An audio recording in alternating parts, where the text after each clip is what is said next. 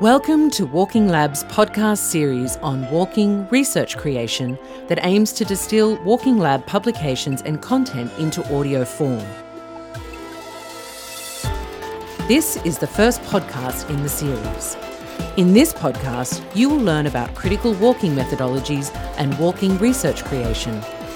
If you are an artist or new walking researcher, this podcast will introduce you to the field of walking studies and walking lab. Walking Lab is co directed by Stephanie Springgay and Sarah E. Truman. You can find print publications related to these podcasts at walkinglab.org. While not necessary, the podcasts are designed to be listened to while going for a walk. I'm Rebecca Conroy, artist and researcher, and I'll be your host today. Walking Lab organises international walking events conducts research with diverse publics, including youth in schools, and collaborates with artists and scholars to realise site specific walking research creation events. Walking Lab acknowledges the traditional and unceded territories on which our work takes place. Walking Lab is accountable to Dylan Robinson's insistence that land acknowledgements often operate from a politics of recognition and perpetuate settler colonial logics rather than disrupt them. As will be introduced through the podcast series, Walking Lab asks walkers to consider where they are coming from in relation to Indigenous peoples and territories where they live and work, and to consider why a land acknowledgement is important to them. This introductory podcast will discuss the need for critical walking methodologies that trouble the often overused figure of the flaneur and provide an overview of walking research creation. You can find examples of this critical walking practice in subsequent podcasts.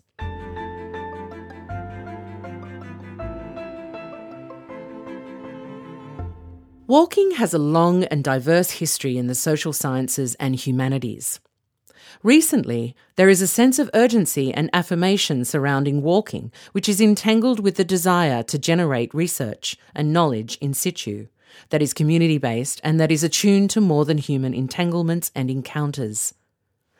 In an era of complex social and political issues, such as climate change, capitalism, and forced migration, to name a few, there is an increasing demand for public and community action. Further, academics continue to grapple with ways to present research findings to non academic audiences while marginalised and oppressed people take up ways to transform and decolonise social and political space and institutions. To this end, walking has become more than a utilitarian or pedestrian mode of getting from place to place. Walking is an ethical and political call to collective action. Significantly, amidst the urgency and renewed interest in walking, is a shift in the ethical and political intentions that are brought to bear on questions of who gets to walk where, how we walk, under whose terms, and what kind of publics are produced. Against the backdrop of health and well-being that promotes walking as a free and accessible way to exercise, critical walking scholarship accounts for the ways that walking is imbricated in legacies of settler colonial harm, white supremacy, and functions to police and regulate diverse bodies.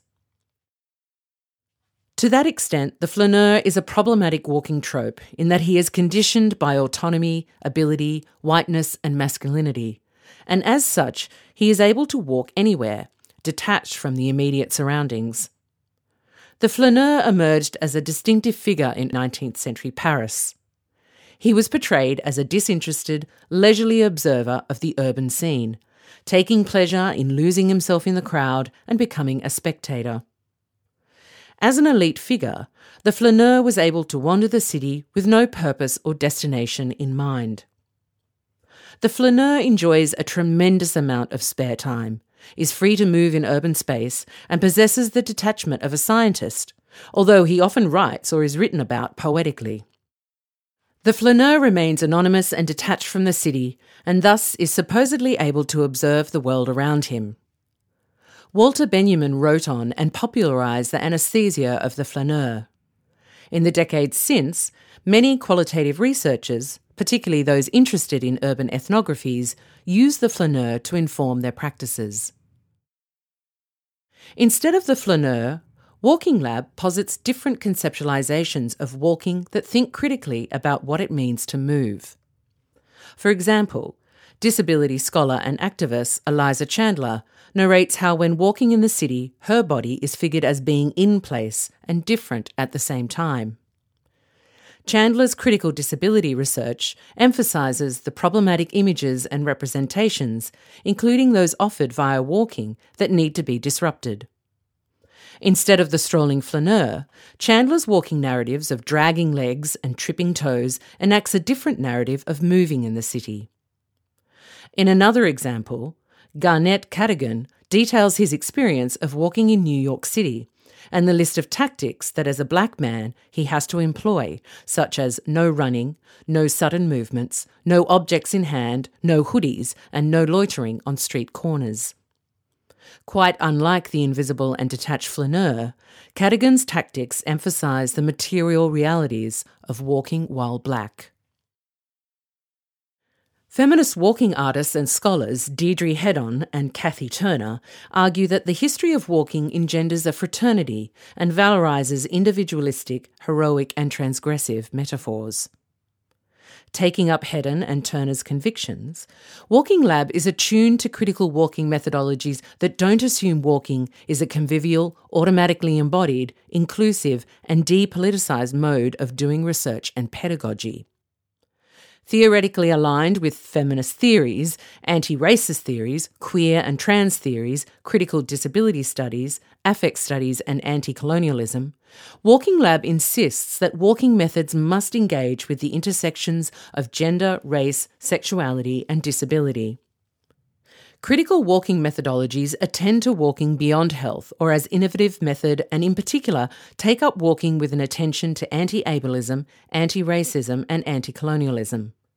Critical walking methodologies insist that the intersections of identity, the place where research takes place, and how one moves through space be critically complicated and accounted for. For example, Walking Lab collaborated with Carmen Papalia, to recreate the project White Cane Amplified.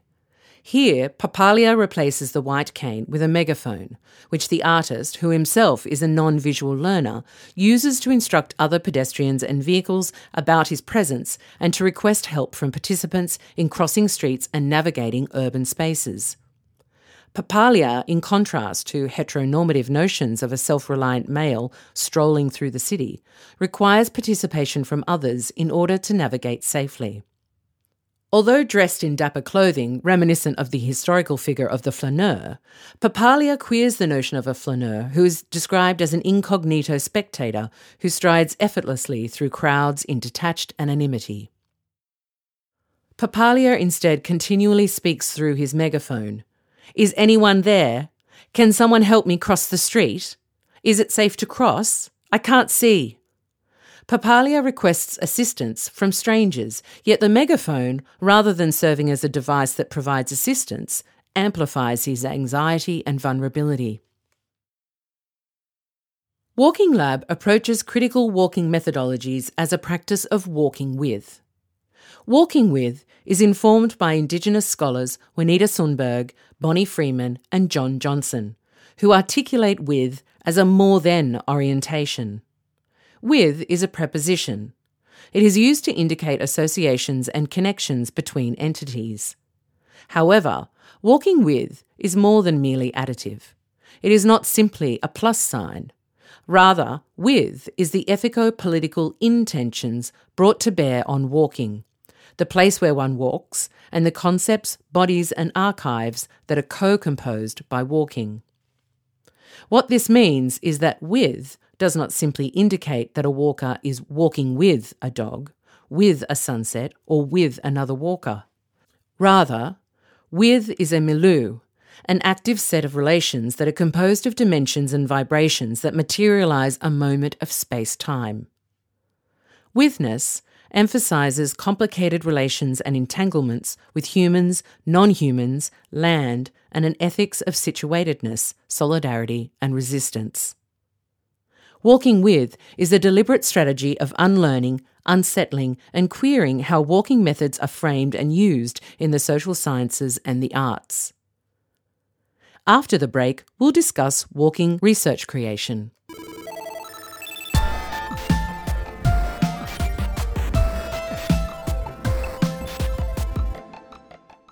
Walking Lab's critical walking methodologies materialise through research creation practices. Research creation combines creative and scholarly research practices and supports knowledge and innovation through artistic and scholarly investigation. Research creation can be described as the complex intersection of art, theory, and research. Research creation asks important questions about how we come to do what we do in the university at this moment in time. How can we create transdisciplinary practices that disorient and disrupt disciplinary, methodological, and ideological boundaries in the university or more broadly in many different institutions? Research creation is a geographically specific term that has emerged in Canada as a signifier for artistic research, where emphasis is placed on the co imbrication of creative practices and academic research. Notably, it is the term used by our major funding body, the Social Sciences and Humanities Research Council of Canada, and therefore must also be recognised as constructed within increasingly neoliberal institutional models of knowledge mobilisation. While research creation might very well be driven by an institutional desire for legibility and value, if informed by feminist, queer, and anti racist practices, it has, according to Natalie Loveless, the potential to interrupt the university as we know it. Loveless claims that research creation has enabled artist researchers the opportunity to re-story their interdisciplinary practices within institutions and challenge questions about the legibility of art as research. Research creation is composed by concepts rather than discrete definitions or procedures. Rather than thinking about existing data to be mined and extracted from a research site, the generativity of thinking, making, doing of research creation germinates and seeds. Research creation is not a thing, but an event that emerges from the middle. To practice research creation requires being inside a research event. This means that quite often an artist researcher does not have all their directions or procedures determined prior to beginning an inquiry.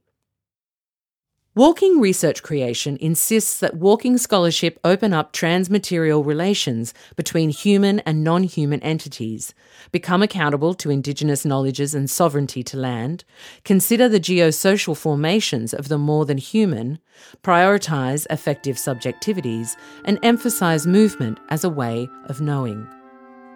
Walking Research Creation is accountable to an ethics and politics of critical walking methodologies.